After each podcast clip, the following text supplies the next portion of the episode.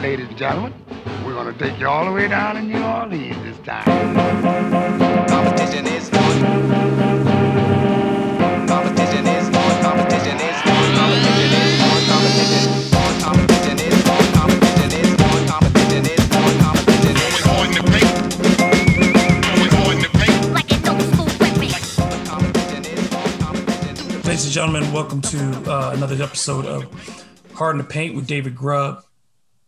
Um, I'm sure as many of you are aware, and if you listen to the show, you're a basketball fan, most likely, um, you know, today is the um, the marking of one year after the tragic passing of Kobe Bryant, his daughter Gigi, along with seven others um, in a helicopter crash in California.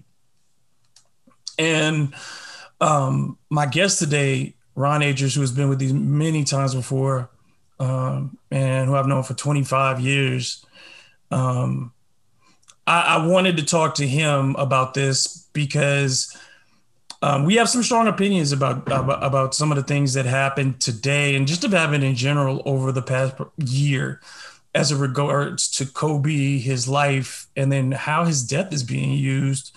So I wanted to talk to him about that as well as some other things, obviously around the NBA. Uh, so Ron, welcome back to Hard in the Paint.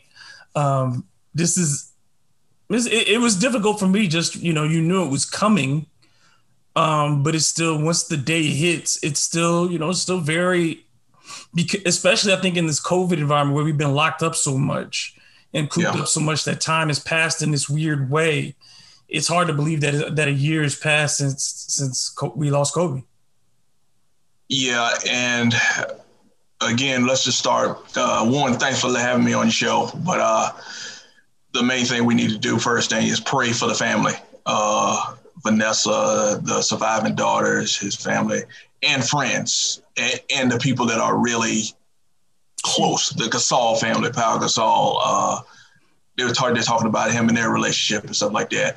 Uh, we need to pray for them first. That's that's the first thing we need to take care of first. But I, I just remember last year, LeBron James had just passed him on the all-time scoring list Mm-hmm. And you know how we do when we when we write, we uh we have to get in that comment section. We're answering questions and we're debating and we're going back and forth. And that's how I found out.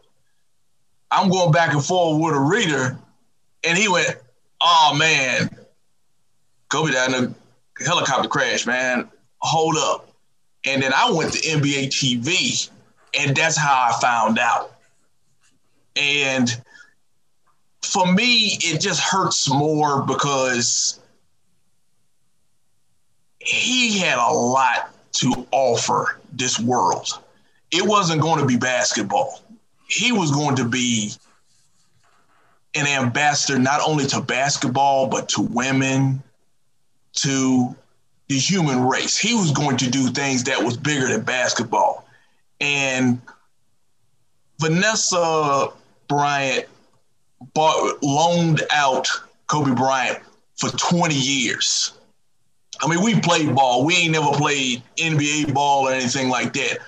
But you know the commitment you have to have to be that great. The single-mindedness, the things you have to to leave mm-hmm. behind in large regard.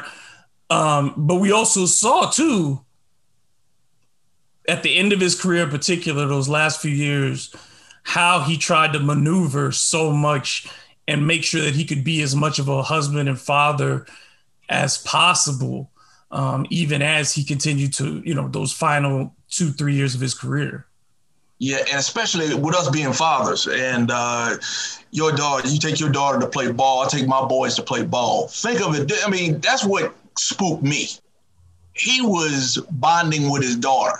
He was teaching her they had found a passion. And that's not easy to do. Most people assume that, you know, some you your parent and the child relationship is going to work out. You it's, it's still a relationship. And you could see a relationship blossom. They you know, he went to Brooklyn. They, they always show them pictures where he pointing them pointing out uh, certain things in the game to Gigi from his from his point of view, so she could learn. And she was she was excited to learn. You could see her picking up that knowledge. there was a there was something they were getting a closeness and a bond, and for them to get on that helicopter, they just going to shoot ball. For us, we getting in a car. For them, they getting a, getting on a helicopter to go shoot ball, and for it to end like this, that's what hurts so much. I mean, the basketball is just basketball. I mean, that's just what we do. We cover it. It's fine. But at our age, we realize that's just a certain part of our lives. For him, it was him. He was the best part of Kobe Bryant was still to come, and that's what's cheat. That's what cheats the world of. He was going to like girl dad. It was more than a hashtag for him. I mean, think about it. That orange WNBA hoodie he had influenced the WNBA in a way, and then look how how it influences an election. So in a sense, you see how it, how his his one influence can affect so many people around the world. And I think the the the thing that we have to be honest about too is that the reason that the best was yet to come in a lot of ways was because Kobe had a lot of mistakes to learn from early on. And, yeah, and he, grew, he grew up. I mean, he was growing. Yeah, you could see him growing up. He's very much in a in in a lot of ways. He's what, like I said, the, the MJ, the Dr. J of this of, of of our generation, of me and you, our contemporaries, the the the forty year old crowd. Um, so he is that guy that we saw though from the first time. You know, that's that wasn't who Kevin Garnett was. Kobe kind of grew up with all of us. So when Kobe was 18, I was 21, you were 21, and we watched him come up. And so it's kind of like watching your own self grow up. We grew up with him in a lot of ways, even different in a way than LeBron James, because Kobe didn't have the same type of hype coming in. It was different. Um, he wasn't supposed to be the greatest player of all time, but Kobe was willing to tell you he was going to be that. Mm-hmm. But and for all those good things, the things that gave him that confidence and that edge, how in a way he figured out a way to do it so much better as he got older. Those things that got him in trouble, quite frankly, the things that yeah. caused him problems with women, the things the, you know, the Colorado sexual assault case, the things that dealt the, the way he dealt with Shaq, and those things the, the, that came out during that time. Yeah, he had a long way to go, and I think what makes it more interesting is that he was so human and that we saw him fall yep. and his, his rise did not seem manufactured. His, his rebirth did not seem manufactured in a way kind of like how you watch that Tiger, if you, you know, you see the Tiger Woods documentary on HBO now, and it just feels like Tiger went back to the same stuff. He's not different. You know what I mean? Like yeah. you don't see the growth in a Tiger Woods after what happened to him, but you saw Kobe Bryant grow into this different role and understanding, like you said, in particular, I think how men need to be supportive of women in athletics, even and still not make it about himself. He could yeah. have been the story and all of those things, but he consistently turned it back on those girls and those young women and the women of the WNBA who he supported. I, I think that that was a, a real sign of he could the ego that that dominated him as number eight, we would say. The yeah. thing that made me love number if you you know when I pick I love eight Roby. 24. Roby. Um, but I think that the 24 and what was coming afterwards mm-hmm. was going to be the best person.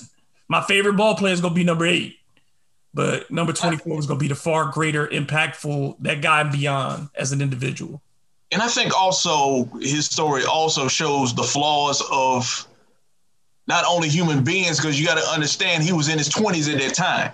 He had millions of dollars. Everybody, but I mean, when you have that type of money, people always see these super these uh, athletes as superheroes they're still human beings. They still put their they still put their socks on one one one foot at a time. They put their pants on one leg at a time, just like the rest of us. It's just that they just happen to shoot a basketball a little or run a football a little bit better than us. And the I mean, we're all flawed. And for these people, and it actually came out with during his death, bringing up the old uh, sexual assault charges. Um, Gayle King mentioning that to Lisa Leslie, and Lisa Leslie saying, "Look." Did you ask him when he was alive? It actually shows a hypocritical side to what's going on in the media, whether it be sports or whatever. So, in that sense, I do believe that his life kind of show it kind of mirrors of what's going on in the in this country and around the world. He's the, a lot of things. the first one to grow up almost completely like he was there on the infancy of the social media age. Yeah. Um, as celebrity high school basketball players were really becoming a thing. Um, you know, once he and KG kind of changed the game in that regard, um, yeah, it, it, it, was completely different. So he's a cultural marker in that way, and in so many other ways.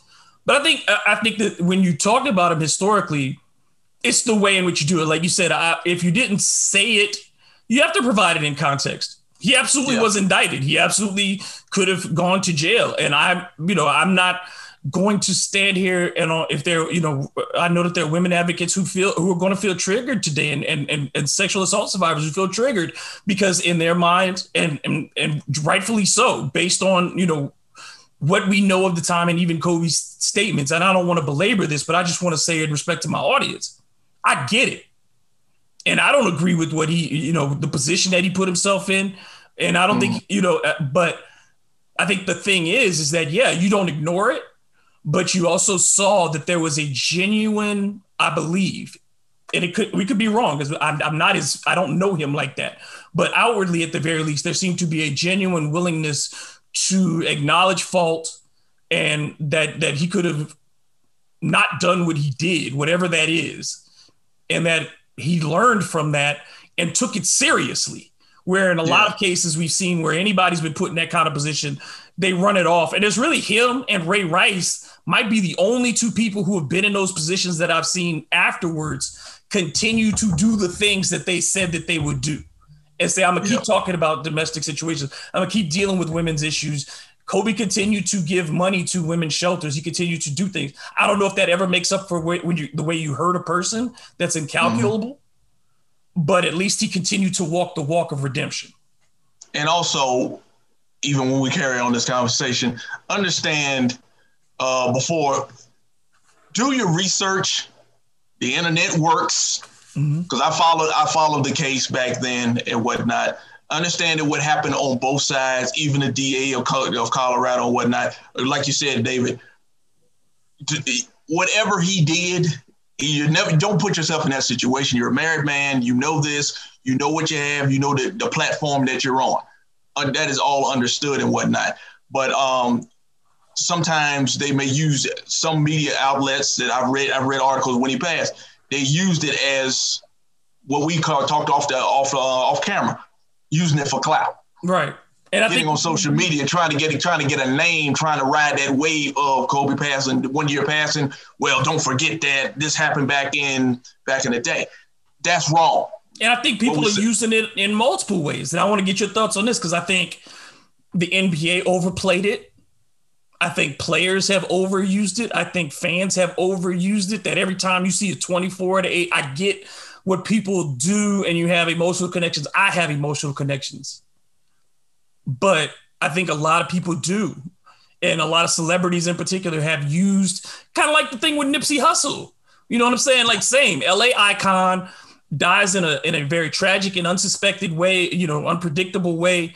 And then all of a sudden people and became all of a sudden people became big Nipsey Hussle fans. All of a sudden people became reverent about the idea of Nipsey Hussle. Mm-hmm. The same people who were fine to say Kobe was a ball hog and all these other things, yeah. then all of a sudden he became this immortal in their minds because of the way he did it. And, and you still see people using it. You saw it today on the internet, on, on social media. You see people making sure that they got their thing seen in talking yeah. about Kobe and I I I tried to be as muted as possible. I wanted to do what I what, what I to acknowledge, but yeah. I just don't think that it's it's the like you said at the beginning, the people who really need to grieve, the Bryant family, the people connected to those families that also lost their lives, all the friends and family who were who were there, you know, who surround those people. We we lost a distant person No matter how yeah. close we think we are, we lost a distant person. They lost a real person, and I don't think you want to mock or cheapen that by making it about yourself. Yeah, and, and like it chasing cloud, and I, I think, in my, my opinion on that, it's totally ridiculous. Um, I didn't write anything on Kobe and what, and it's sad to the sense that um, that his wife Vanessa had to say, "Listen, please ease back on the tributes to Kobe Bryant." But then Cleveland last night does a tribute to Kobe Bryant. Like we have to respect it. We have to respect her. She's going through a rough time, man. Like we we we've been we we we married our spouses or what. If we look, if we gone, and I mean the way he left, you just can't. And your baby, we can't describe your, what your, your, your, life partner, the person you have dedicated, yes. and the person who is the father of your children and your baby. And you so you lose all those things at, at one time and for it to be like the, all the stuff that she had to endure with the police officers taking pictures of the scene and showing them to people and mm. still having to have this court fight that she's going on today, you know, to this day to make sure yeah. that people don't put that imagery out there uh-huh. of those bodies. Um, I think it's just it's it's a there's news and and absolutely the investigation into how and why of this should happen because you know Vanessa Bryant and those families again deserve closure in that regard. Yeah, but I don't need to know the intimate details and and see the intimate details of what happened that day. It doesn't. It's not for me to see. There's no level of information that I, David Grubb, can glean from this. I'm not an engineer. I'm not a prosecutor. I'm not yeah. involved anywhere in that case. So there's no reason for me to get that deep into it. Yeah, but this is just the way we are right now because social media, it, everybody is chasing retweets, uh, they're chasing likes. If you can get that on Twitter and Instagram, man, some people just they, they just they they will go to great lengths just to get those things and whatnot, no matter what. And they think that you know something. Let me get ten thousand retweets, I'll have a career.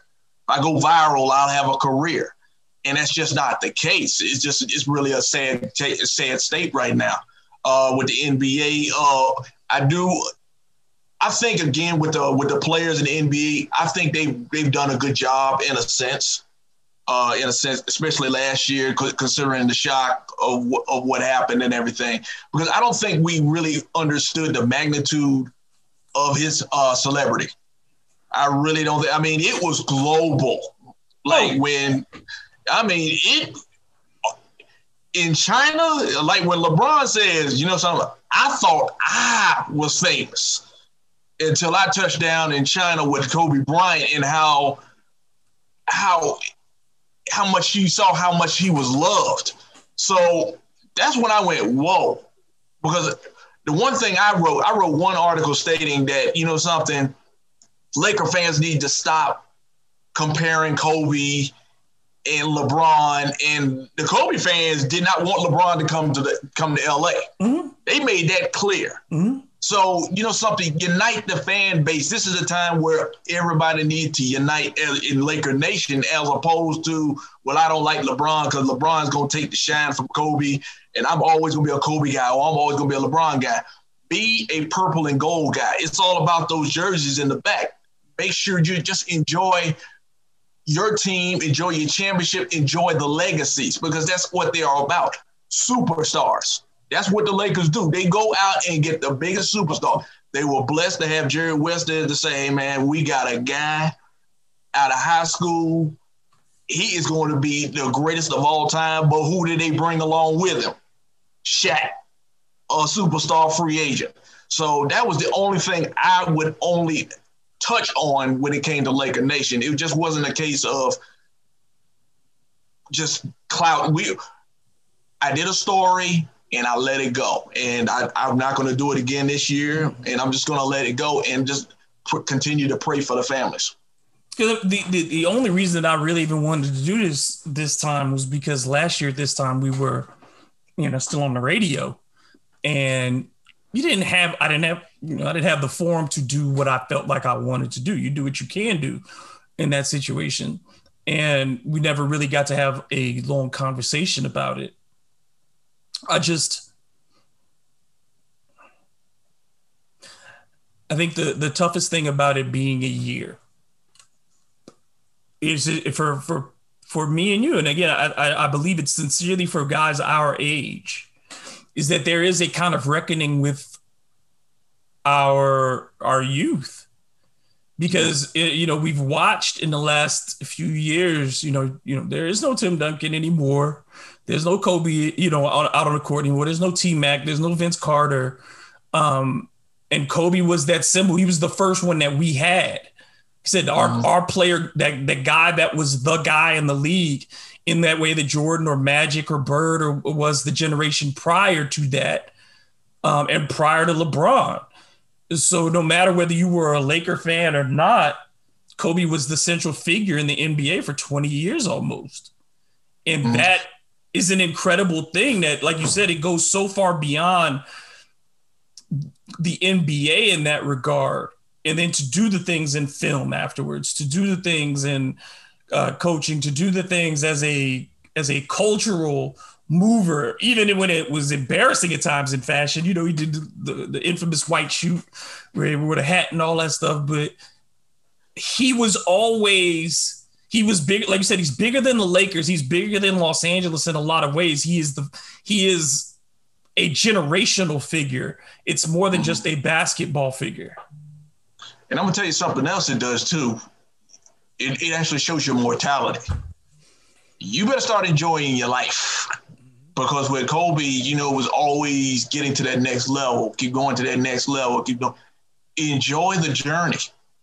It's the first time I actually looked at my mortality. You know what I'm saying? You in your 40s, it look, it can be gone tomorrow. Yep. Like you work hard to build up a certain thing, to build up a certain lifestyle. You may not be around to enjoy it. So you better enjoy your loved ones. You better enjoy your wives. You better enjoy your kids. You better enjoy your parents while they are here. It's like I had been advised by my wife and my mom for years, like you better enjoy your life because it's gonna slide by you and whatnot. Okay, cool. And I I got a son, he just turned 18 today. I can remember when I'm trying to sneak in, watch the Raiders in the Super Bowl, and then get back in time to for the baby being born and whatnot. That's 18 years, and it's so quick and he's now on his way to college. So the more when he passed, it's the mortality, mm-hmm. knowing that you better treat your people's right. You better appreciate what you have. Appreciate you got a home, food eat, a car, or whatever that you have, because it can be taken away with you from you just like that. And I think he was learning that lesson too, because he mm-hmm. had become so much more open and was embracing younger players embracing the media in a way that he had not before, in being mm-hmm. expressive about himself and his journey, um, and his opinions about things. That that desire to kind of um, talk about the game itself, not just personalities within it. Uh, I think that he was, you know, uh, that openness that came to him because he didn't really have and that's the thing about being young and celebrity. We don't think of it the same way with athletes as we do with actors, particularly basketball players coming up at 18, 19 years old in Los Angeles, which is basically being a child star. He yeah. is a child star. That's what he is. He's no different than the, the Brat Pack in the 80s, you know, cats running around and, as young adults in the, the one of the biggest media markets in the world. Mm-hmm. And you don't get to be 18. He had he had to be a professional, and Kobe, unlike a lot of, I, I mean, again, it's it's it's it's why he became Kobe Bryant. He and LeBron and people like him who come in at 18, 19 and turn into what they turn into.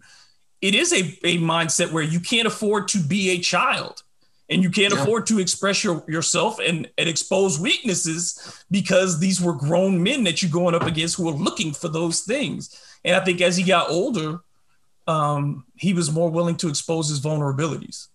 Yeah, and and throw this in too. Look, his feud with Shaq, that can affect you too. I mean, you we already see we already seen just last week what Shaquille O'Neal, the thing that happened with Donovan Mitchell. Mm-hmm. On inside the NBA, so if you could see that now, and he's in his, and he's in, he's our age, Look at what he was probably was doing when he was in his twenties, and Kobe was was kind of a was a recluse. He was he wasn't as open as Shaq. Shaq was the jolly guy. Yeah, so Phil playing mind games over here too, and, and yeah, and you playing the media, and look, the media will follow anybody that's a star and is willing to talk. And you got this guy; he can create a narrative that could have hurt Kobe. Now Kobe internalized it and used it to be a great player, but it still had to affect him. It's just a whole lot of things that we may see that casual fans just don't see. Mm-hmm. Then it it can affect anybody. Everybody likes to be liked. I mean, he, he can say I'm the Mamba. I, I was the Mamba, and I don't care if people didn't like me or whatever the case may be. Human nature, everybody wants to be accepted. He just knew how to use his challenges to be the great one of the greatest basketball players ever. And uh, I think that the most fitting thing for his legacy. And I know that people, you know, went the whole thing about changing the logo to Kobe and retiring his number across league, which I don't think either of, of those things would be appropriate. But I would say this if the NBA wanted to really honor Kobe Bryant, it'll augment its efforts to support the WNBA. If that's Absolutely. the way you really want to do it, that would yeah. be the thing. You really invest in women's yes. professional basketball and the development of women's basketball players in general. And you do that, I think that would be the thing that would be the most enduring um, memorial to what Kobe wanted uh, at that stage of his life um, for the game of basketball. Because he's not gonna there, there's there's always guys out there who are gonna grow the men's game. Yeah. But for I think we should use him as an example of how men can directly mm. support women without mm. being making it about them, uh, without having to be in the front and saying it's about me. Look at me over here. It's no, their product on in and of itself is good enough and stands out on its own. Uh, support it because it's a good product.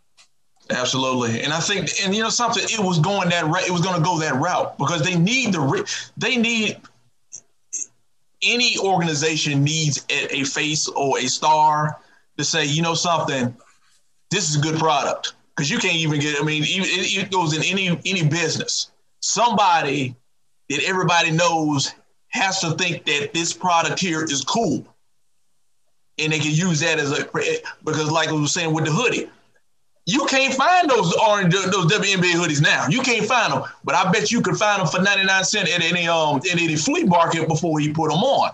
Because of the, the, the lack of exposure, the, lack of exposure, and the lack of resources. Because you know we would if, if come media wise because they do not uh, media wise they don't they don't give them 10 to 15 percent of the resources they give the men's game you know we would go there in 20 it'd be 20 seconds they would say look we go where do we sign because the way i write is just a, it's, it's basketball Basketball is basketball. You put a ball in a hoop, and there's a net on, and there's a net uh, hanging down under it, or whatever case. But in certain ways, the women's game is more fundamentally sound and better and crisper than the men's game. I would absolutely say that I think that the women's game is more enjoyable because there are more styles of play. Everybody's not trying to do the exact same thing. It's not every team is not trying to to shoot it's not all layups or threes. You have mid-range games still. You you have players doing different type. You have teams that press. You have teams that play half court. You have more variety, and I think that that is one of the reasons too that it's harder to watch the NBA now than it has ever been. I think that this is it's it's there. There are so many games that look exactly the same from night to night. Exactly. And you have to skate. And you have to skate. In other words, you got a plan in the in the girls' game, and we played against women. And look, they play hard. Like with the guys, you know, a weeks there are times we just look, we just like to look pretty on the floor, and we work on our running up, run back on the on the back down the floor, whatever. You play the, the women, they play and they play hard and they play hard for 48 minutes. There's there's no dogging it. You never you have when have you ever heard in the news about uh, a WNBA player demanding a trade like James Harden? or just quitting or quitting on their team, like James Harden, or just totally just making it all about them. I mean, when they do, the they got divas. You know, they got divas just like in any yeah. other thing. And but you don't, thing, see, yeah, you, you don't never see them in front in, a, in the middle of a game or anything like that, or or it goes out into the um, or it's a uh, huge story for weeks at a time. Right. You don't see that. They come to work. I kind of would like it hard. though. I kind of would like we get to that point where the WNBA is having that kind of, you know what I mean? I, where not that the, maybe the player actions, but you know what I'm saying, where we have stuff yeah. we're talking about WNBA players and demanding situations for themselves too, because then that means that the sport is at the, eh, you know, we're having regular conversations about it, and that's where I want us to get. For I do, to, I do, but after I would agree, you know, something about two, maybe three weeks ago, I would agree with you. But after I saw that James Harden, when he quit on the Houston Rockets against the Lakers in front of me, yeah, I yeah. said, man, I, I it, it's too much. I yeah. said, we got we got to ease, we have got to ease this back because it's just plain ridiculous at this point. Because when I covered, I don't, I when when I cover the Lakers, I don't mention the other team. Half of that post game report was about James Harden and the Houston Rockets. It was the most ridiculous thing I'd ever seen in my life. And the fact that he actually said we are not good enough, and then you just you just quit halfway through the game, the first game, not the back, not the back to back game where everybody got mad. The first game, I said this is not good for the NBA they're going to have to figure something out in the next collective bargaining agreement, and they will. This is going to this is going to have some repercussions. Oh, James Harden. I, I really hope the WNBA never gets to that point. No, James Harden messed it up for some folks now. He done messed it up because the owner's going to get their revenge. That's what's going to mm-hmm. happen. Um, let's move on to the general NBA news. The first thing and, and foremost on my mind is COVID. And the Pelicans here had a game canceled on Monday. They will play tomorrow against the San Antonio Spurs um, after the contact tracing came back um, negative. But we've seen, particularly with the Washington Wizards, these huge amounts of cancellations, postponements of games.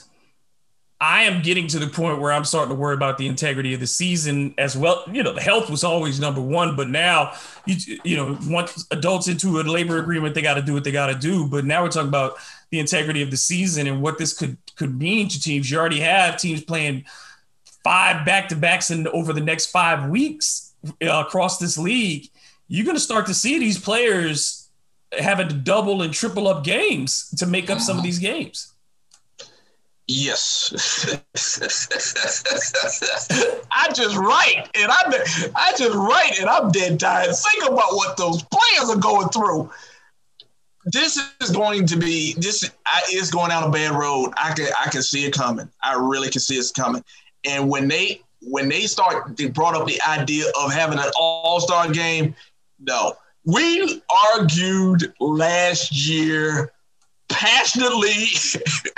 we almost got the FCC closing your radio show down over this because it's about, I know it's a capitalistic society. I understand that they're going to get this money. They did not want to start on December 22nd, folks. They wanted to start on Martin Luther King Day. That's what was going to happen. Yep. But when they said $500 million, is going to happen on December. I don't, I, I look at the amount of money that could be lost that's on the table when I see what's going to go down. This is the the, the All Star game is the most ridiculous thing in the world. I agree with you. no, I understand it's bad in the look. I understand going through the NBA season. They have to. If they don't, they're gonna lose 1.5 billion dollars. It's gonna affect them for the rest of the decade. Got you. They don't need no All Star weekend. They don't. And if you and if you don't agree with me, if you're watching this and you do not agree, I want you to remember last year when you were begging for the last dance. I want you to remember when they had it on ESPN and they were playing NBA 2K.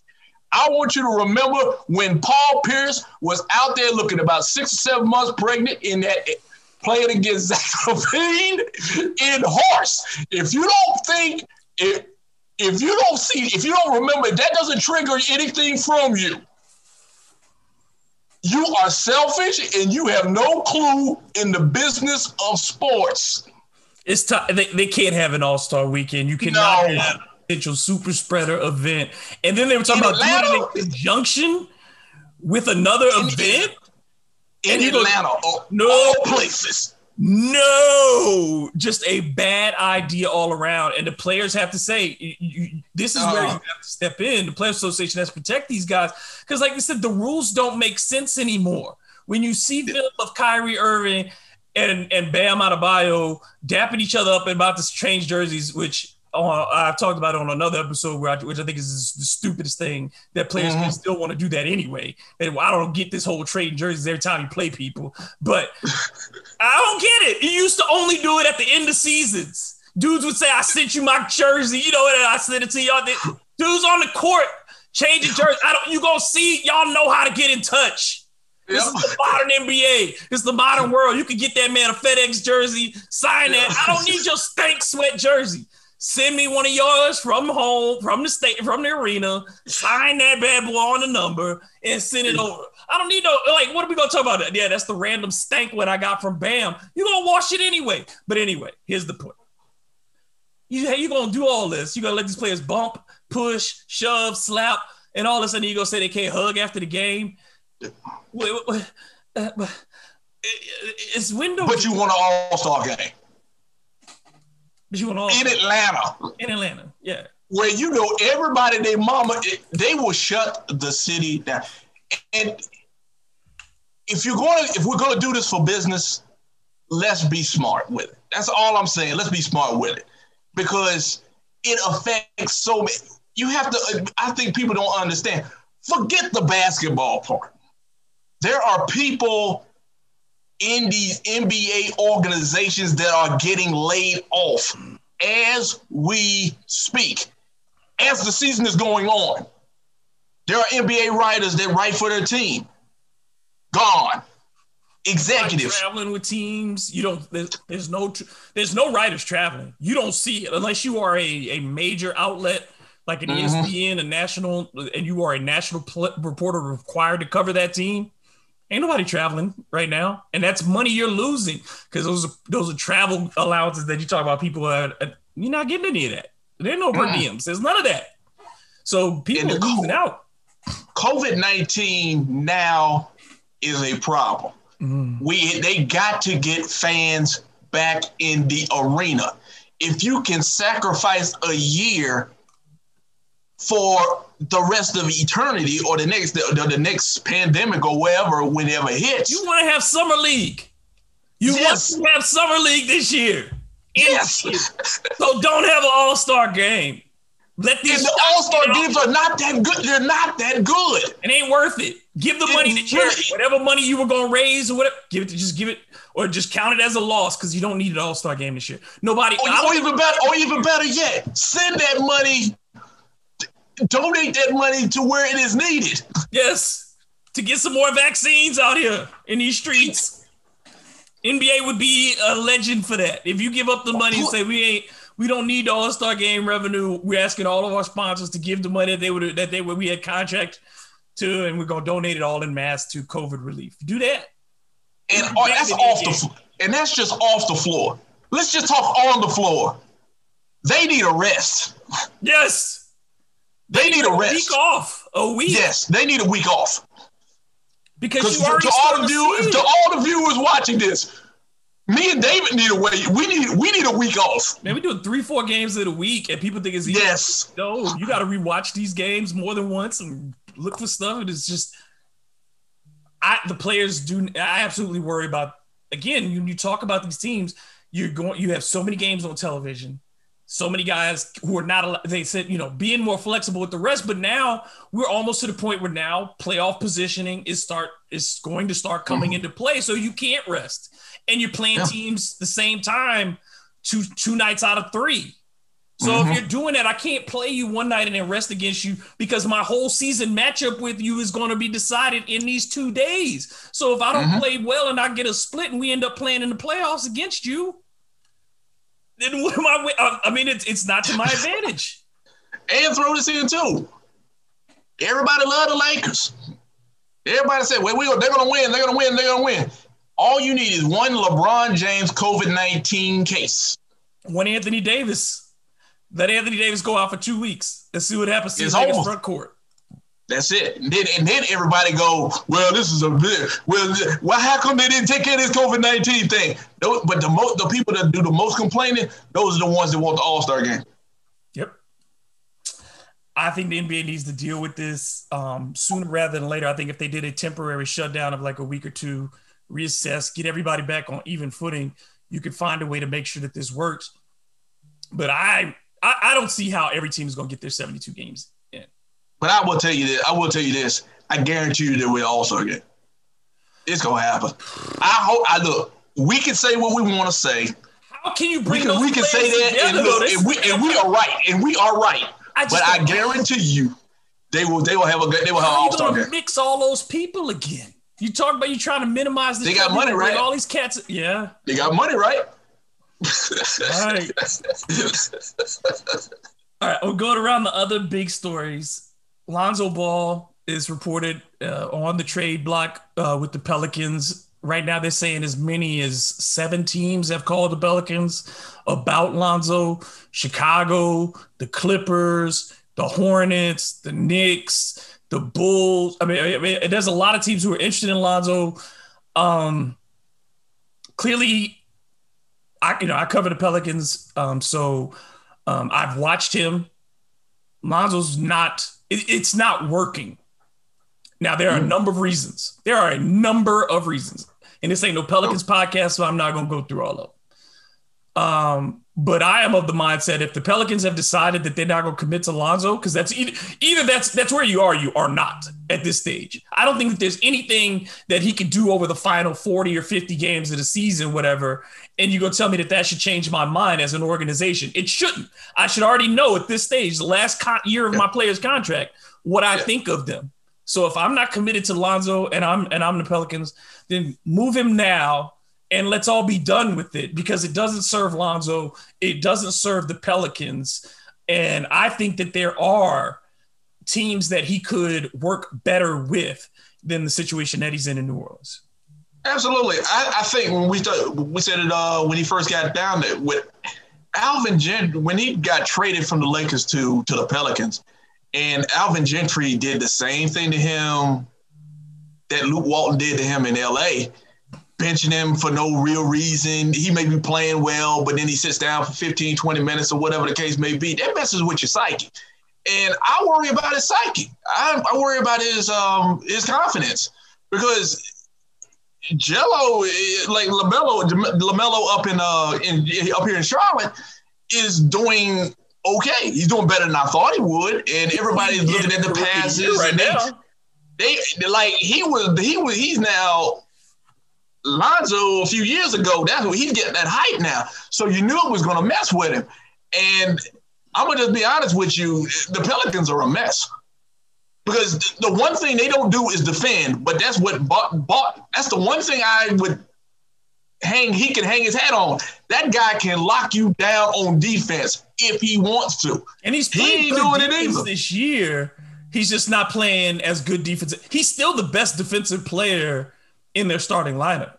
There's slippage. Is. There is definitely slippage. He, oh, he's not as good as he was last year. But that's yeah, sad. That's, that tells you how bad it is in New Orleans. Is that mm-hmm. he slipped, and but he's still the best defender. And, and you look at Eric Bledsoe, who was what second team for all defense, first team all defense last year, and Bledsoe can't stop a, a runny nose.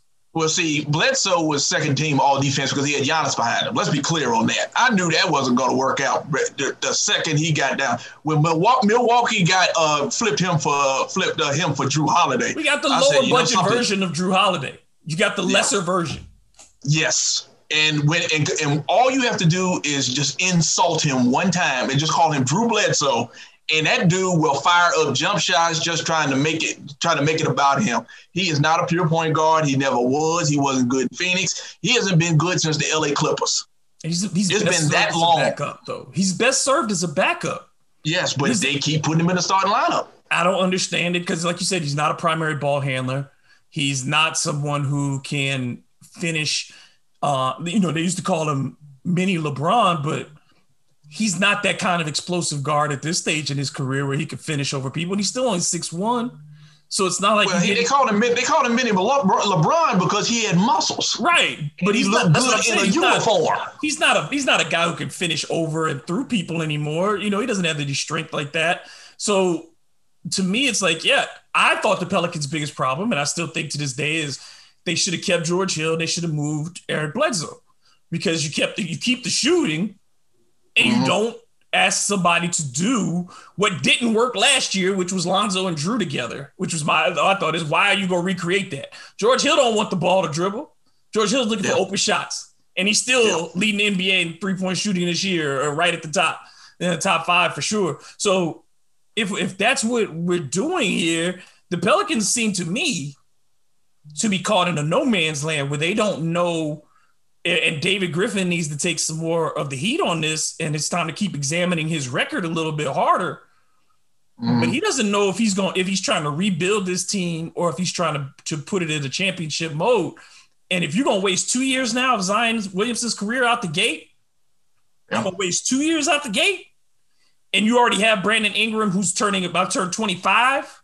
Yeah, you have Zion at 20. Mm-hmm. What you should be doing to it, he's saying we're gonna cash in at the right time. We're gonna cash in at the right time.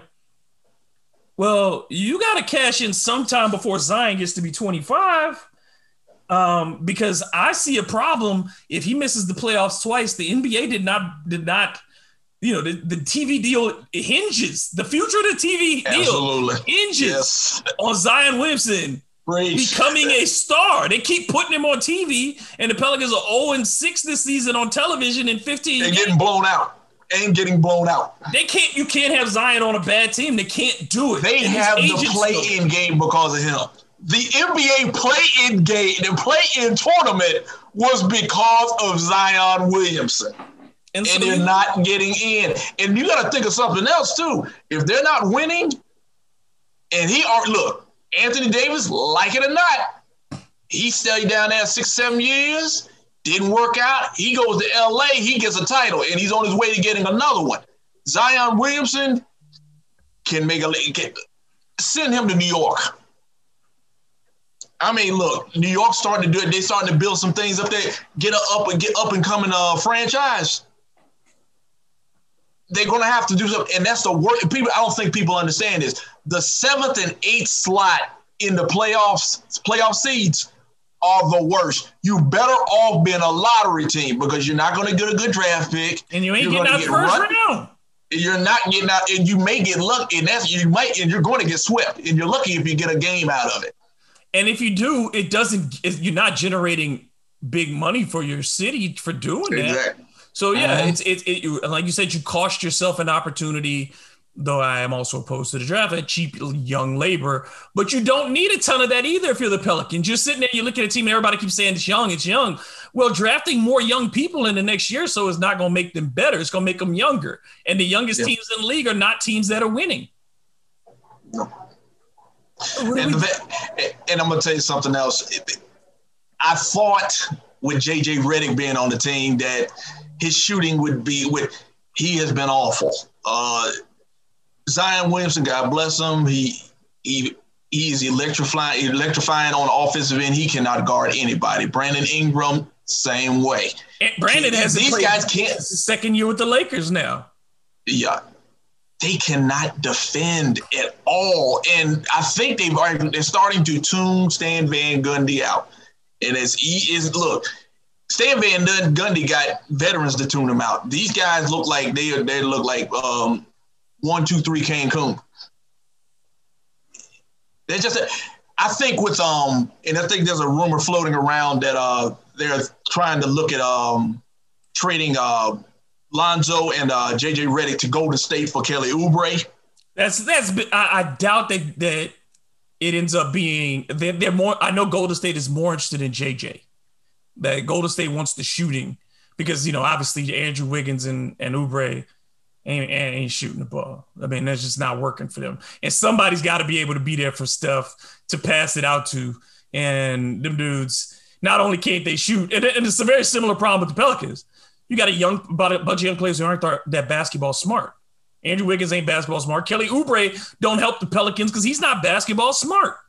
Kelly Oubre is a net negative everywhere he's ever been, And he's a huge net negative for the Warriors this year as a shooter and as a defender. Oh, yeah. And I don't understand why you're gonna bring another knuckleheaded dude back to his own hometown after you failed with Elfrid Payton. You, you know, that didn't work. You're gonna bring back Kelly Oubre, and you're gonna put him in New Orleans, and you're gonna tell that dude who thinks he's a star, who thought yeah. he was a star in Washington with the Wizards and thought that he should be getting the same kind of pub that Beal and Wall were getting in Washington. Then goes yeah. to Phoenix and swore that he was supposed to be as big as Devin Booker and thought he was that big in Phoenix. So now he ends up in Golden State and it ain't working there. Why would you take on somebody else's problem? I don't care if he is in the last year of his contract. If you're the Pelicans, the last thing you need is more dudes who are young and dumb. I think that's why they're going. To, I think that's why they're going after Oubre. I think that's the case, man. They could clear clean off some of them books. It was not clean off the books. But JJ said the last COVID, year we're in COVID. Look, we are in COVID nineteen, and you know owners are trying to save that money. If you are not going to make the playoffs, and look, the Pelicans, they can't stop light for lack of payment on the bill. They, if they're not going to make the playoffs, they are going to kill out those contracts, and they're going to clear them off and get those books, get them books cleaned up so they can work in the next year. They are this is about business this year.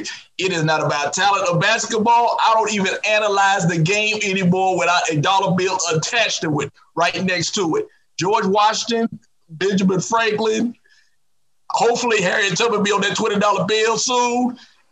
It just does not matter. They are going to make Kelly Oubre contract and they're going to deal with him for 40 to 50 games and then tell him, soon as, the, as soon as the season's over, tell him goodbye. Do you think they tell Josh Hart goodbye too? Because Josh Hart yes. is another one of those guys who has not gotten better. He already he already he already done uh went to social media with his frustrations. I think he's gone. Yeah, I saw him with and the free he's JJ. Not good. He's just not good.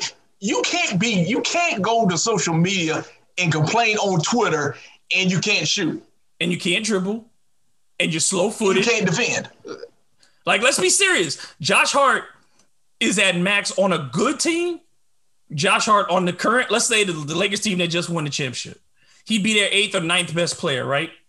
He'd be behind Quinn Cook. That's what I'm saying. He'd be down. He's yeah. not. He's a guy that you get minutes for, but you don't need him on a night to night basis.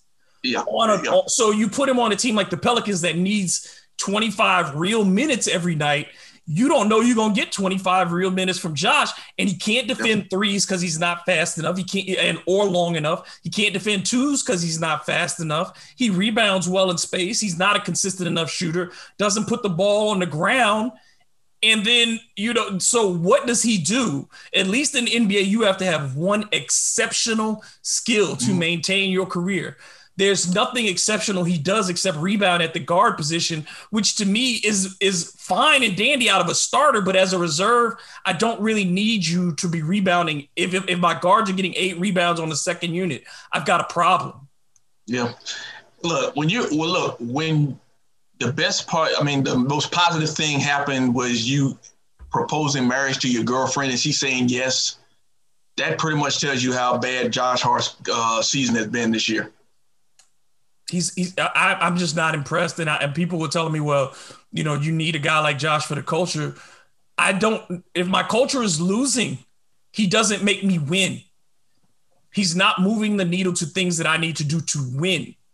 He is a guy that is a, a placeholder as a as an NBA. He is one of many NBA play, players like him who are mm-hmm. fringe contributors with a good attitude, and that's what's going to keep him around the league. He's a French think, contributor. Think about it this way. Attitude. Think about it this way: the Pelicans have two players. One, one, uh, one player in uh, Eric Bledsoe said, "Get me out of here" on Twitter, which is infamous. And Josh Hart said morale is low after nine games. And he, like I said, he liked a tweet today that said "Free JJ Redick." So you saying we want out of here. Okay, well, again, I think that goes back to David Griffin as much as it goes back to Stan Van Gundy. And people are yeah. giving David Griffin this big pass. And I'd like to know why. Why is David Griffin getting a giant pass when he took, when you're looking at it, you say you drafted Jaxson Hayes in the top 10 And I'm looking mm-hmm. over there, DeAndre Hunter at Virginia, out of Virginia, playing for the Hawks, looking like he might make the All Star team this year if there were, if there is one, and as you say, there will be no matter what. But DeAndre Hunter looking like he's making that leap. Cam Reddish looking like a legitimate NBA wing, which we both mm-hmm. said Cam Reddish was the most underrated member of that Duke trio. Yep. So you get Cam Reddish now looking like a legitimate player. You passed on both of those guys to take Nickeil Alexander Walker and um, Jaxson Hayes. And I would say the max on both of those guys' ceilings. For Jaxson Hayes, it won't be seen until another five, six years down the road, for if if ever, because of his mm-hmm. mental acuity. And then for Nickeil Alexander Walker, his best is as a sixth man because he he's again another guy who's not a great athlete, who can have some mm-hmm. nice games, but is not a good enough athlete or exceptional enough at any one thing, not as a ball handler, defender, athlete, shooter, whatever, to be great every night for you. So you invested in guys who were going to be bench contributors when you could have had starting NBA caliber defenders on the wing, which is the weakest part of your lineup. Yeah. And it's rough, man. I, am I'm, I'm they're a very disappointing team. They're probably one of the most disappointing teams in the NBA. Um, there's a dollar bill attached to them. Zion Williamson, his, his even his weaknesses are starting to be exposed or starting to get exposed, especially on the defensive end. Lazy uh, they basically will offer that man a happy meal and 50 bucks to take a jump shot, and he refuses to do it. He takes it to the takes it to the basket, and he gets a shot he gets a shot block a lot. He does he not shot block. Doesn't block shots at all. No, but even when he goes to the basket, players block his shots. Oh yes, yes. So after a while, they're going to find they're going to catch on to what he does. They're going to catch on to they're going to have film on him, and he's going to start to he's going to start to have a um he's going to start backsliding a little bit with his game, and he's going to start getting frustrated. And I thought Stan Van Gundy was going to be a very good hire, but he's got to get his players to believe. And right now, they have not bought into the system yet. And, and they don't have. I don't think they really have an offensive system. They don't even. It's Brandon Ingram dribbling the ball for ten seconds and then maybe passing the ball here and there and whatever the case may be, and then they don't get back on defense. So when they miss, you know, you know the other team is running. I don't know why Brandon Ingram all of a sudden thinks he should be dribbling a lot. And you and I both know that's not the, the skill of his game is not in dribbling. And, and and you talk about it too is he says he models himself a lot after Kevin Durant. You, if you watch Kevin Durant, don't dribble. Hmm. Kevin Durant does not dribble. He can take you off the dribble if he if he gets ISO and he gets that space, he will do it. And we've seen that there's that infamous clip already this year that on a mm-hmm. basket mm-hmm. that didn't count where he broke uh, poor man's ankles over and over again. But Durant is about efficiency. The reason that Durant is so great is because he does not have to dribble. He knows how to find spots to shoot, to get himself open, and not take the physical pounding of having to deal mm-hmm. with those kind of things. And then again, I would say this Brandon Ingram, the repeated thing for me with the Pelicans is Brandon Ingram is not a great athlete either. Either he's not a dude who, who skies. He's not a dude that's not his game. He's not the he's the, he needs momentum when he comes off of uh, screens or off of sets, uh, staggered, so he can uh, pick and rolls, so he can get his core, his shoulder turn to go downhill. That's not his thing. He's not a first step explosive guy. So to to me, the more he dribbles, the less effective he's making himself. And it's easy because smaller forwards or guards know that as soon as he puts that ball low, they can take it from him, and he's getting six six turnovers a night as of late. That's where lack of point having a point guard because you know Eric Bledsoe is going to look for his numbers and until the man and look and you know how I did how I deal with I analyze these players. If you don't defend, I don't even want to I don't nope. want to discuss your numbers. Nope. It doesn't matter care. if you score 25 if you're giving up 35. Yep.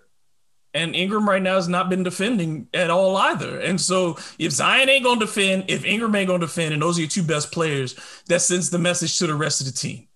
And, it, and that's, that's just, it's that simple. Until your best players hold everybody else accountable, then you're not going to get that chance for transformation. And it doesn't matter matter whether it's Stan Van Gundy as the head coach or whomever. They, Zion and, and Brandon Ingram have to decide at some point. I'm gonna knock somebody on their ass when they drive down the lane. I'm not going to allow people to feel comfortable, and I'm not yeah. going to allow my teammates to feel comfortable in their roles if they're not going to defend because I got to do it too. And look, Anthony Davis, after after nine games, basically said his the defense looked like looked like he didn't say this word, but it, it looked like crap. And then LeBron said, you know something, our goal is to be the number one defensive team in the league. They're the number one defensive team in the league. And they went through a four game stretch where teams could not score. So yes, you have to have your best players are going to have to say, "Look here, I'm going to hold you accountable." And AD holds his teammates accountable because he is all over Dennis Schroeder every single game when he get caught backdoor for layups or whatnot from his guards. You can see him in his face. It is a choice. Defense is a choice. If you want to play in this uh, in the NBA and want to be a championship defend contender, you have to defend. If you don't, you can be you can you can score you can look really really nice and you can look pretty in your uniforms, but you're going to get blown out by 25, 30, 30 points a night. Like uh, we've already talked about the Pelicans or the Minnesota Timberwolves is a great example. Or you could also talk about the Brooklyn Nets, who now that they do have Kyrie Irving, James Harden, and uh, Kevin Durant, are not looking particularly good as a whole because they can't defend. DeAndre Jordan is not capable of starting at center in the NBA. He's your problem. He's really the and problem. They He's are. The they. I mean, and I thought that getting. I don't understand why in that trade the dude you give away is Jarrett Allen, knowing that you have nothing up front, and you're basically now waiting for either Andre Drummond or JaVale McGee to get bought out by Cleveland so you can get a center that you just sent us the place where you just sent a center to, and you're going to have to mm-hmm, buy it. Uh, that's easy. That's easy, David. That's easy. Don't nobody want no DeAndre uh, DeAndre Jordan at the money that they paying him. You gonna pay him ten million dollars a year? Another, you gonna give him another twenty million dollars? No, we ain't doing that. Cleveland didn't want him. At least the bigger the bigger staffs are doing a good job in Cleveland. They got they got common sense. They know uh, DeAndre Jordan ain't done anything since he left the Clippers, and he probably wouldn't even been good with the Clippers if Chris Paul wasn't jumping on him every uh, every day. So that's another thing the problem right now is DeAndre Jordan will not leave that will not leave that paint. And he can't roll. He can't defend pick and roll at all anymore. He used to be no. such a good pick and roll defender, and now he is. You you are looking for him in pick and roll. Yes, because I don't when when uh, when the Nets beat Milwaukee, uh, I don't know what Khris Middleton was doing. Like with those last two shots, he, he shot two threes. I don't know what he was thinking. He spent the entire fourth quarter running a slight little pick and roll and hitting a 12 to 15 jump foot jump shot. It must have been four or five times in a row, and then he started firing the threes when they were down two, That's which made no sense. But that, but that, but that exposed the Nets what their problem is. James Harden, I don't care what nobody says. I don't do analytics. He can't play defense. Kyrie Irving can't play defense. Kevin Durant is a capable defender, but guess what? He is the only one. Spencer Dinwiddie is out for the season. They have no defenders. Even Steve Nash done said this team ain't constructed to play defense, and Mike D'Antoni's on the uh, is on the um, coaching staff. So and Amar'e Stoudemire, who is yeah, not going to teach you play no defense. defense.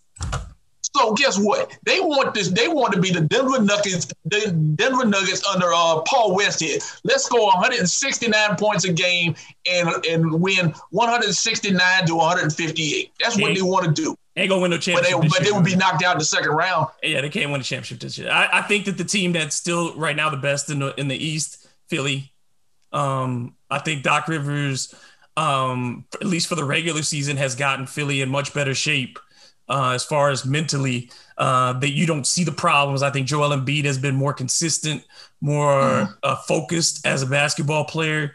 Uh, I really like what Philly is doing uh, in the East. And then in Boston, I like Jaylen Brown. That dude, oh, a oh my baller. God, has Jaylen oh Jaylen Brown woken up and become going from all star to all NBA dude now. Mm-hmm. He one of them. He one of those dudes that's on the uh, that you go out on go out on the uh, on the park go out to the parks. You don't know who he is. He just some cat that just showed up. He quiet and unassuming, but give everybody the business. That dude thought he was just going to be a defender. Remember, he was sold yeah. as just a defender coming out of Providence. Yep. He this he he is the he is the he is the poster child for a guy that goes in is a professional basketball player that works on his craft honors his craft and brings something to the table new every single season. And if, and at the rate that he is going, he is going to be he's going to uh, be a bigger star than Jayson Tatum. So Tatum better get his stuff together too. But Jaylen Brown right now, if he ain't an All Star, there's something wrong with the it's, voting system. It's very similar player development wise to Kawhi Leonard. Yes. Look at Jaylen Brown because he came in defense first the mm-hmm. guy who was behind the other guys in the order of how they came in. Marcus Smart, bigger credentials. J- Jayson Tatum, bigger credentials. Gordon Hayward, bigger credentials. All those guys, he was going to fill in and just be part of the group. And they got they mm-hmm. start winning. And then last year it started, and now with Kemba missing a bunch of time, and then Tatum missing time as of late, he's gotten to really grow into the, the offensive stuff and say, "Oh, I'm a three level scorer now." You, mm-hmm. There's nowhere you're going to be able to stop me from getting my shot from if I'm doing what I do. And that understanding your game, and again, he's getting to that point where he's not wasting motion on either yep. end of the floor. That mm-hmm. he, he he's taking, like you said, he he may be now, he may be, it, it, may look like a genius move for the Celtics to have re-signed him when they did at the cost yep. Mm-hmm. I don't think people understand because with Jayson Tatum, he he has a lot of flash dashers game, and look, he's a great player too. But it's really beautiful to watch a player that is wildly efficient. Just gets the ball and just does what he's supposed to, makes the move, and then gets back on, on defense. And then when he's on the other, he'll lock down the other player to the point that they're not going to score. Yep. And he's not one of those trash talkers that, that actually pumping his chest or anything like that. He'll go out give you 20, he'll have you give you 25, 27 a night. And before you even know what's going on, with seven rebounds, with seven assists, and and make winning plays and make his teammates better. And right now, that's what really and really to tell you, with Kemba being out with, because look, his knees are his knees are a problem. Mm-hmm he is keeping ball, the Boston Celtics afloat at this point in the in that top four in the Eastern Conference. Yeah, he really is. He really is, and I, I I'm worried about Kemba in that regard. I don't. I think Boston is going to have to find both a big because um, I don't know if you want to go into facing Joel Embiid in the postseason with Tristan Thompson. Um, so I'd be looking. I'd also be calling Cleveland, talking about some bigs if you get Andre Drummond in Boston at the end of his deal, that to me, Boston has a much better chance if you put Andre Drummond and plug him in and have Tristan yes. Thompson coming off the bench of beating Philly. Because yeah. now Philly has to guard a healthy Jaylen Brown and a healthy, uh, hopefully Jayson Tatum in the postseason with that anchoring the middle. And you know, the, yeah. dude who can offensive rebound in particular and will give at least be a physical match mm-hmm. to keep Embiid from establishing himself on the block that would be a game changer to me. I watched Andre Drummond play last night against the Lakers. He gave Anthony Davis the business last night. I mean, he was knocking him up under the rim, getting them offensive rebounds. He's playing like he knows he ain't gonna be in Cleveland long. They are showcasing him something fierce. They are look. They they look. They, they they're trying to show him to Brooklyn. They're trying to show him to the Boston's of the world and whatnot. And he is playing along. He, he played amazing last night. I mean, Marc Gasol had three fouls in three minutes. And if you're and Boston, look, don't you have to go all in at this point on something? Because you've gotten to the Eastern Conference Finals multiple times in the last five years. You got it three times in mm. five years. You got to get to the finals now. And the thing standing in your way in the East is a big. That's that's the only thing that because they can find I think some uh, you can live with Marcus Smart at the as your nominal point guard because Jaylen yeah. Brown and Jayson Tatum can create offense on their own, but they got to have somebody who can to protect the paint for them because you can't play Jason Jayson Tatum at the four all playoffs long. No, it, it, let's look. They're not going to beat Milwaukee. They're not going to beat Philly until that gets addressed. Bottom line, they'll win. They'll win their. They'll win their fifty some odd games. They'll be a top two or three seed. We get it. When they get to the second round or the or the conference finals, that weakness is going to come out. And if they play Philly, and if Embiid plays the way he's playing now, focused, in shape. Notice he's not hurt every other week. right now, there, there's no chance. And, and and Danny Ainge is going to have to. And you know something, people are starting to take a side eye to uh, Danny Ainge, going, look, you done collected all these first round picks. Um, where's the where, where's the end game to the plan that you had years back that you were bragging on? This, we we trying to get a superstar in here. We trying to get Anthony Davis in here that hasn't uh, it hasn't come it hasn't come to fruition now, yet. but though you know they've hit now. You got two superstars, two legit yeah. stars. I'm gonna say stars, two legitimate yeah. stars of Tatum and Brown. So you have two guys who you can count on that every night are going to at least give you their full effort. You know uh, that Brown is an all league defender, and like I say, both of them will give you 25. Can get both of them can give you 50 on a given night, right? Mm-hmm. So you don't need another superstar. What you need is to finish getting rid of the holes that you have in your team. And the yep. biggest hole is you don't have a difference maker in the middle. Yep. And all and think and I understand this too. Gordon Hayward left Boston and he is I mean shocking er, shocking the NBA with his play down here in Charlotte. If if Brooklyn goes to the goes to the goes to the Eastern Conference Finals and get past Boston, or get to the NBA Finals, Kyrie Irving's on that team. So those two players already, who are veterans, have flourished after leaving Boston. After a while, they're going to start looking at Brad Stevens and they're going to start looking at uh, looking at Danny Ainge and going, "What's the problem?" Boston fans do not play. They want championships and they want them quickly. And with the Lakers now winning titles and whatnot, and they done tied at 17, they're not going to deal with the Lakers getting their 18th ring, and then Danny Ainge coming through and through a press conference saying, "Well, we had a really, really good year." Boston fans ain't going to go for that. No, and they're not going to watch Milwaukee go past them. They're not. They certainly don't want to see Philly go past them and get into Brooklyn the finals. And Bro- no, Kyrie, and after what Kyrie Irving did, no, it's, it can't happen. Mm-mm. No, no. So yeah, I, I, am I'm very interested to see what the, the rest of the season looks like for Boston. Milwaukee, I think everything for them is like, what are you going to do in the postseason? The big thing for the Lakers and the Clippers, though, is that um, do you think either of them makes a move to get Derrick Rose? Because it's said both teams, the Clippers and the Lakers, are trying to get help at the point guard spot. Both have targeted mm-hmm. Derrick Rose. I see Rose certainly working better with the Lakers actually than with the Clippers um, because the last thing the Clippers need is more inefficiency from a mm. scoring mm. point guard type. The Lakers can deal with Fisher with Derrick. I mean, Derrick Rose. If he scores that night and he's good, he can play. If he ain't, you got Dennis Schroeder. You got enough other guys that you can say, "Sit down. We don't need you tonight." I think the Clippers would be looking for him. You've already got Lou Williams. You gonna give up Pat Bev, your best defender, at the at the guard spot to get Derrick Rose, who's not going to defend. I don't. I, it doesn't make sense to the Clippers for me.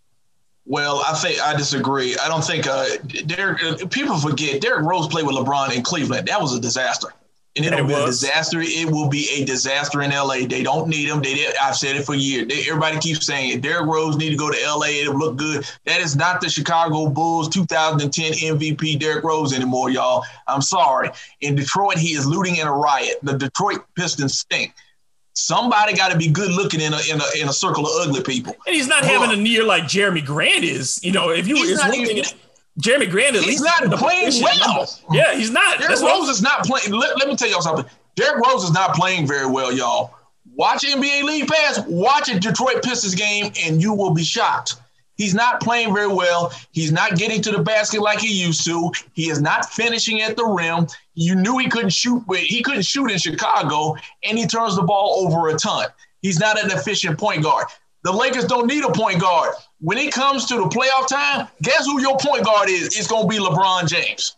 Yeah, you already had, look. Dennis Schroeder is not the greatest. Is has been driving me a crazy with his play this year. But I would gladly take Dennis Schroeder at 27 with some decent knees over Derrick Rose. Now I think Derrick Rose could work better off in uh in in with the LA Clippers because if you get rid of Patrick Beverley, so what? When is the last time you've seen him play good defense lately? But the problem is they don't have anybody else at the guard spot to play. They're like you're not going like that's the thing with the Clippers that bothers me all the time is that they have the Clippers have some real holes and they, they seem like again a team that's built great for the regular season mm-hmm. but I see problems for them in the postseason. I don't like their front court as far as the size that they have as far as rebound. They're not a great rebounding team. They're not at, no. as far and they're not great at keeping people out of the paint. And they are so dependent on being a good three point shooting team that this is what gets Paul George in trouble in the playoffs is that he's going to stay out there and keep shooting threes and refuse yeah. to go to the rim. And I just think that that's, I mean, Paul George is putting up eight threes a game. He's putting up eight threes a game. So it's like, look, right now he's hitting them though. Right now he, right now but the math always comes back around. I agree with you, but right now, right now, he's right now he's balling. Okay. Right now fine. he's balling. Okay. I understand. And look, I think now because because now we know that uh, Paul George and uh, Kawhi Leonard is out for the COVID COVID nineteen protocol, health protocols. Mm-hmm. This is when we're going to see how good the Clippers are. Like if they can hold, if they can tread water, and we get to see the other players too. We get to see if Marcus Morris is actually worth sixty four million dollars. Luke Kennard we get to see if he is worth $64 million. This just in, y'all know he's not. But I mean, get to see if Louis Williams, we can see if Lou sweet uh, Lemon Pepper Lou, see if he can finally show up and get his rhythm together. Patrick Beverley, can we see if this guy, because he has knee problems too, see if he's actually um, worth keeping. And I think because Serge Ibaka, Serge Ibaka, Serge Ibaka, you look, he, he looks, he looks nice during the regular season. He's going to disappear during the playoffs. We know that's coming. And Zubac, I just wish he would get tougher because he just looks so soft. Has a team ever won an NBA championship? I'm trying to think with nobody who averages seven boards a game. No. I just can't see that happen. You don't have a single person averages seven rebounds a game. I just don't no. see how you win a championship that way. I, do, I just don't get it because that's what the game comes down to in the postseason is ending possessions because the yeah. shots are fewer. So you cannot allow offensive boards. The Clippers are not built as a team that will keep people off the offensive boards. And I think that's why teams like Denver got hot against them last year. That's this is how this stuff happens in the playoffs is yeah. you don't have uh, and, and I, I still think you get when you look at it say, oh, they got seven guys on this team shooting better than 40% from three right now. That stuff never happens in the playoffs. No. You don't never get seven guys hitting 40% or better from the three in the playoffs. That's why we don't do it. You know, we don't do analytics. We watch the game. We actually watch the games. I like last but these year. Are unsustainable to me. That yeah. it just feels like the Clippers' success is on its regular season built. Well, you know something. The Clippers gave me third degree burns last year. I'm not. Listen, you they can holler at me because they look tied with the, they're tied with I think a half game behind the Lakers for the best record in the league. They've won about nine or 10 straight. I don't care. And I will not care until they make it to the playoff. I just will not do it because I just knew, and I told you time and time again, I'm picking the Clippers. They're a better team. They to watch they, them, they were built better to face the Lakers last year. Yeah, they were, they were built to face the Lakers, and and they didn't get there. They flamed. They they started reading the press clippings. They believed their own hype and to and the worst thing that happened was them sitting up there laughing at Damian Lillard just before the playoffs. It was a stain that it's going to take a, it's going to take a championship to wash away. They just they were so cocky, and to watch them blow a three-one lead up twenty in numerous games, and to watch Paul George just fall off a cliff, and I mean straight down get at me in the second round of the playoffs. I don't care what that man does. They call him they call him Paul George an MVP candidate and all this, that, and the third. I do not care. Uh, maybe around the buyout, maybe they'll they'll uh, put their t- put their squad together. But them losing Montrezl Harrell, they're just pretenders. I, I, I don't see it. I think that the team that is the most difficult team for the Lakers is going to be Utah. Utah. Oh yes. Utah is, is able to do everything that you want to see at this point that you know they're going to defend. You know they can protect the rim. You know they're going to make shots um, from multiple spots. They're the best three point shooting team in the league. Mike Conley is healthy, and yes. Mike Conley is balling his ass off. Yes. And I, I, I thought that he was done, but at, I mean, dude seemed like he had found the fountain of youth because he's playing great basketball. And then you put on top of that, I don't. Their shooters are to me different than what we talk about with a Paul George because Paul George is not a, in my mind, a dude who came in as a shooter. He's a guy who's made himself into a three point shooter out of lack of athleticism. But yeah. uh, you talk about a Bojan Bogdanovic. Bojan yeah. Bogdanovic can shoot anywhere, anytime, any place. That's what he does. That's what that dude does. I mean, and Donovan Mitchell ain't nobody made more threes in their career in the first four seasons of their career than Donovan Mitchell. So uh, I think the Jazz learned a lot last season they should have beaten Denver. They blew that series. And now I think that you look at Utah, they are ready to be the the second, if not the, the best team in the West, at the very least, the Lakers' number one nemesis this year. But you know why they're, they're, getting these open shots and they're shooting so well? Because they have offensive schemes that's, that actually extends past pick and roll. You know, and they know how to move without the ball. They move. They cut to the basket. They let that.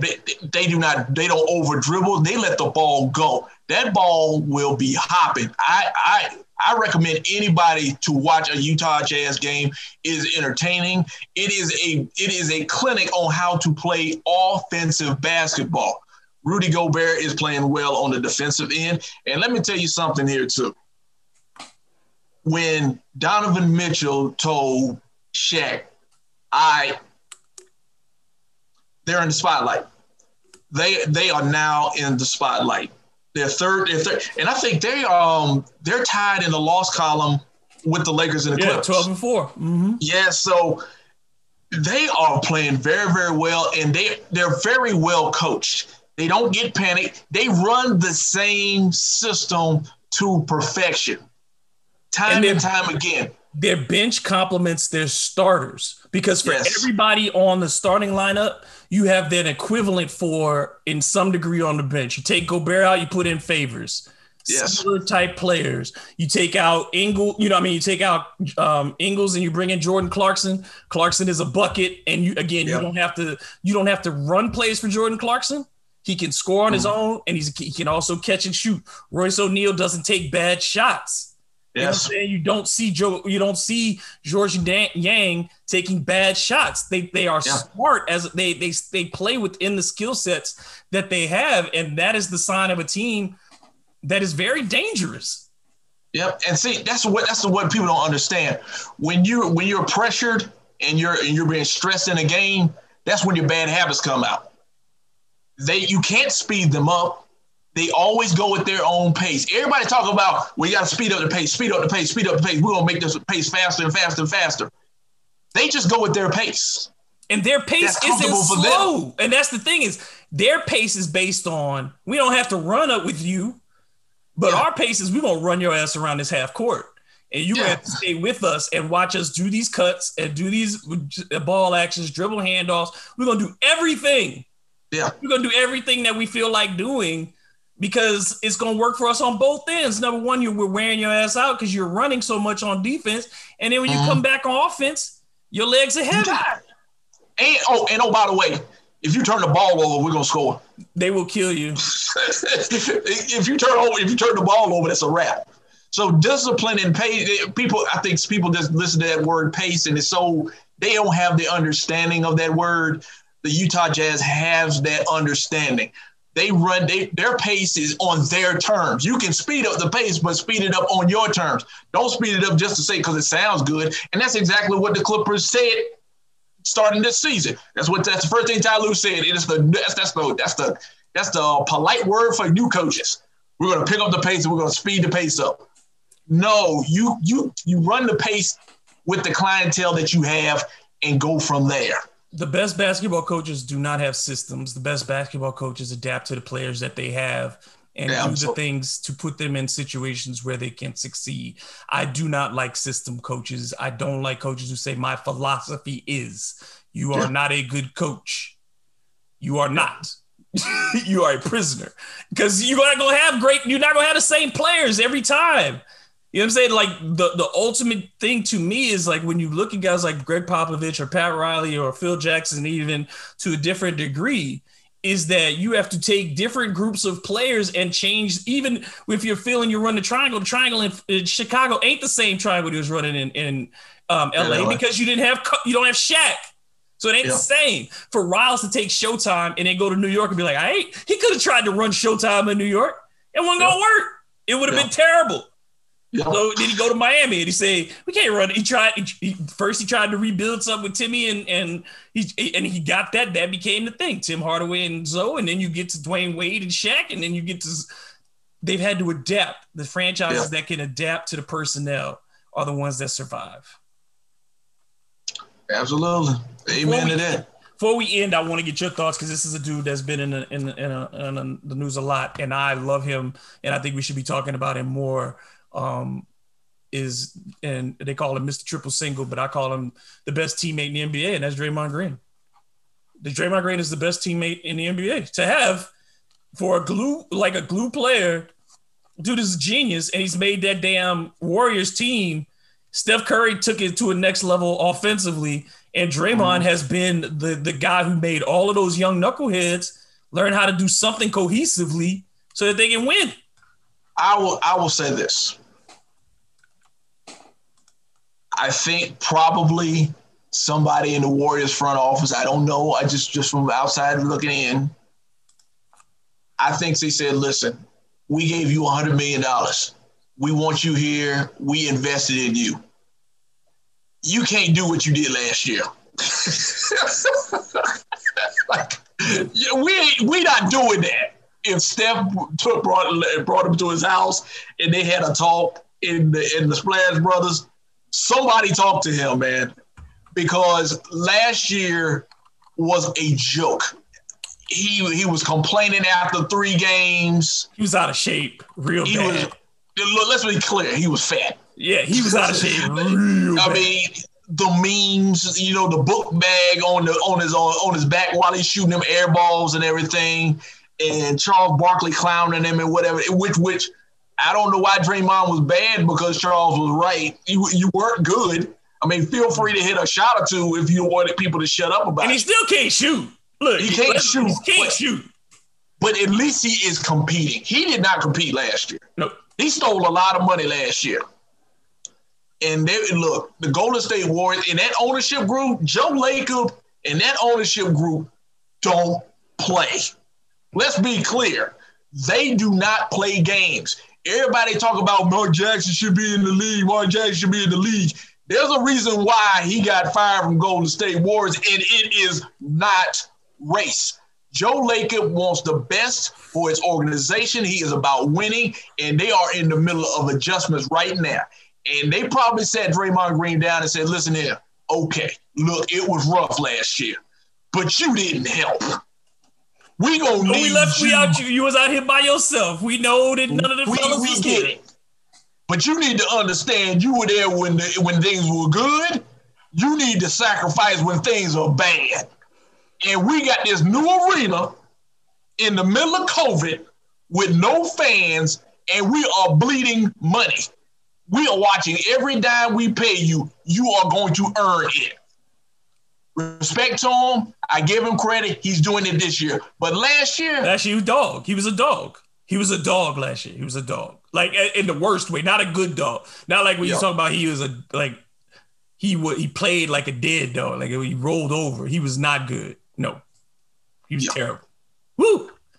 But I, I think though it, it just it just shows you though again that so much of this has nothing to do with strategy. Like so much of the NBA, when people want to do, and we say it's not about dismissing numbers, it's not about dismissing trends and paying attention. I do pay attention to those things, yeah. But you can't quantify.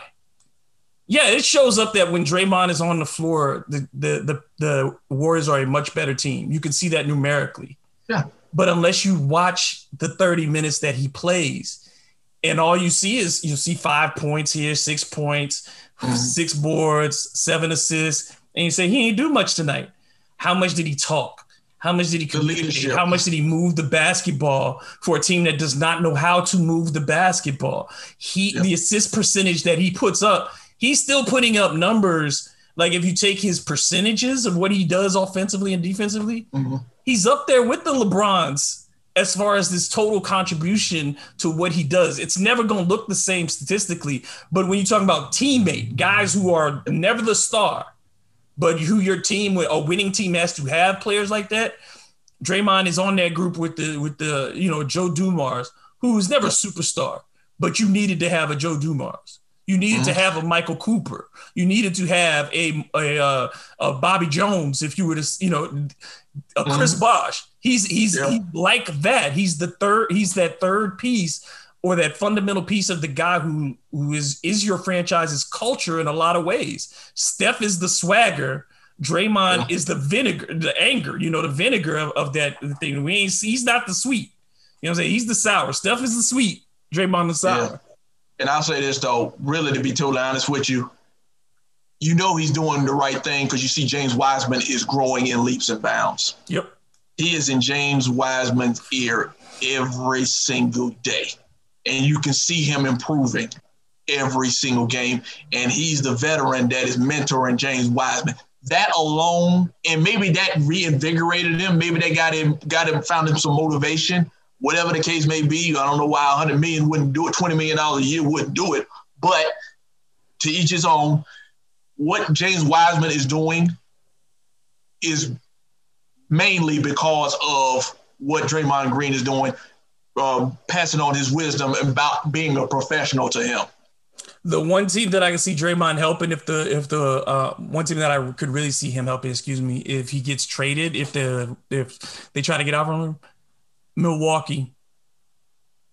Milwaukee. I don't think Milwaukee's going to take him. I don't honestly his, with his skill set, and I understand what we're saying that he is playing well this year, but it's going to be hard for an NBA team to sell their fan base on Draymond Green and his triple singles. I'm just saying, I'm not. If I'm Milwaukee, I'm taking him on only as because I'm not using him as a starting center, and I'm not using him as a starter at all.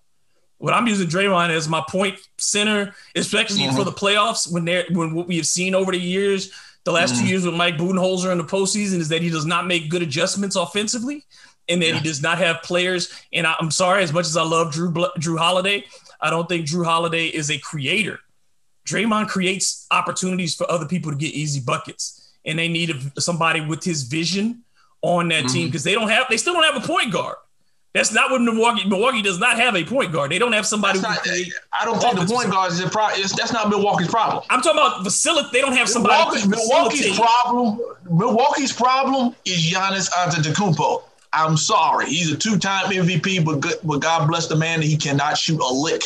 They know you load up a wall against him and force him to go to the basket. He gonna charge himself. He'll get three charges a game. But that's going. But I mean, in the postseason, air balls in the postseason, if he's if you're not getting the ball moving from the other guys to make it, it becomes so much easier. Because remember, you saw it last year in the playoffs.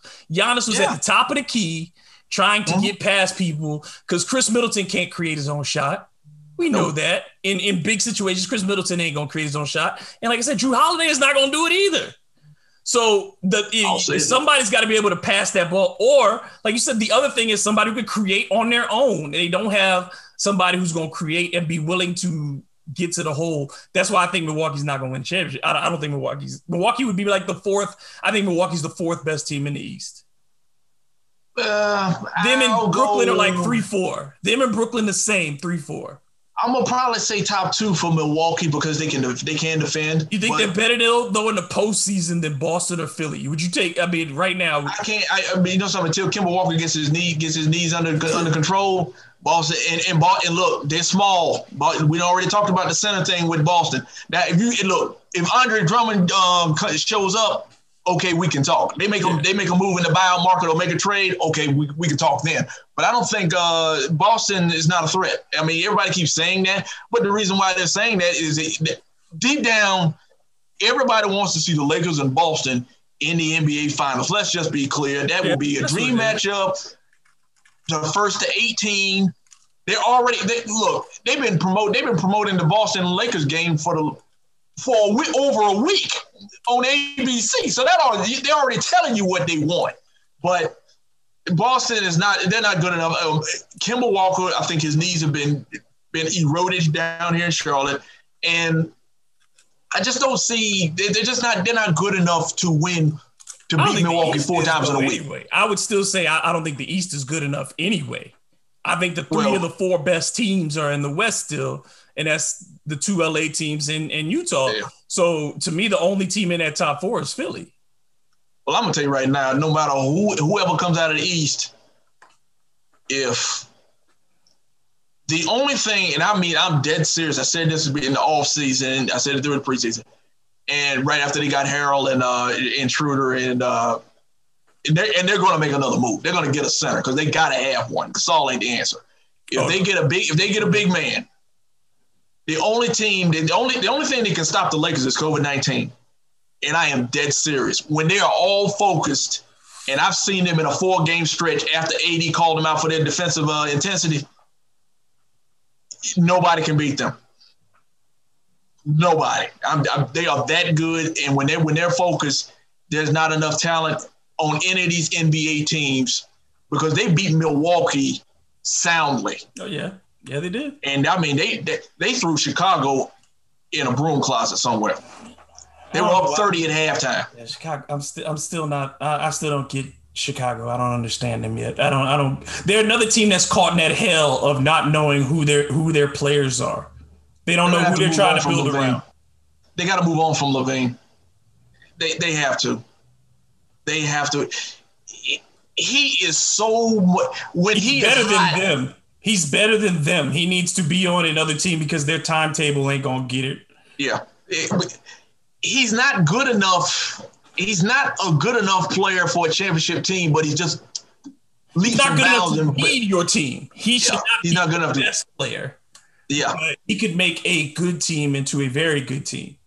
Yeah, because when if if when he is on and he's hot and in the zone, he is one of the most fun players in the NBA to watch. But he he can score, but he can't play. He will get disinterested. He will get disinterested. That's the problem I have yeah. with Zach LaVine is he will get exactly. disinterested particularly because on defense he, at times. He would get. He played in, when he played in L.A. He actually he just he just he was handing out business cards to the to the Lakers. And I mean, I thought he was going to go for 40 that night. He ended up with 38, but I thought he was going to have 45, maybe 50 that night. You come, he comes back to Chicago this past weekend, and you couldn't find him. Yep. Brett, I, I, had a blast doing this. I'm glad we got to talk and do this together today. Um, please tell folks again how they can find you um, and, and, follow the great work that you do. Okay, you can find me on uh, lakeshowlife.com. I cover the Los Angeles Lakers. Uh, I do mostly the post game reports. Uh, I do double up. I do a um, one immediately after the game, and I do Lake Show Life lessons. It just breaks down the entire entire game the game inside of the game. Um, also, my uh, Twitter handle and um, Instagram is uh, at Sport World Order, S P O R T World Order. All right, my man. Y'all know how to, y'all can follow me at DM Grub on Instagram and Twitter and at the website hitpwithdg.com. Don't forget to check out the store and get yourself some merch. Um, again, uh, for Ron Agers, I am David Grubb. And this has been another edition of Hard to Paint. Be back tomorrow with uh, my good friend on the Dome Patrol, Mr. Ross Jackson. So I'll talk to y'all then. You have a good one.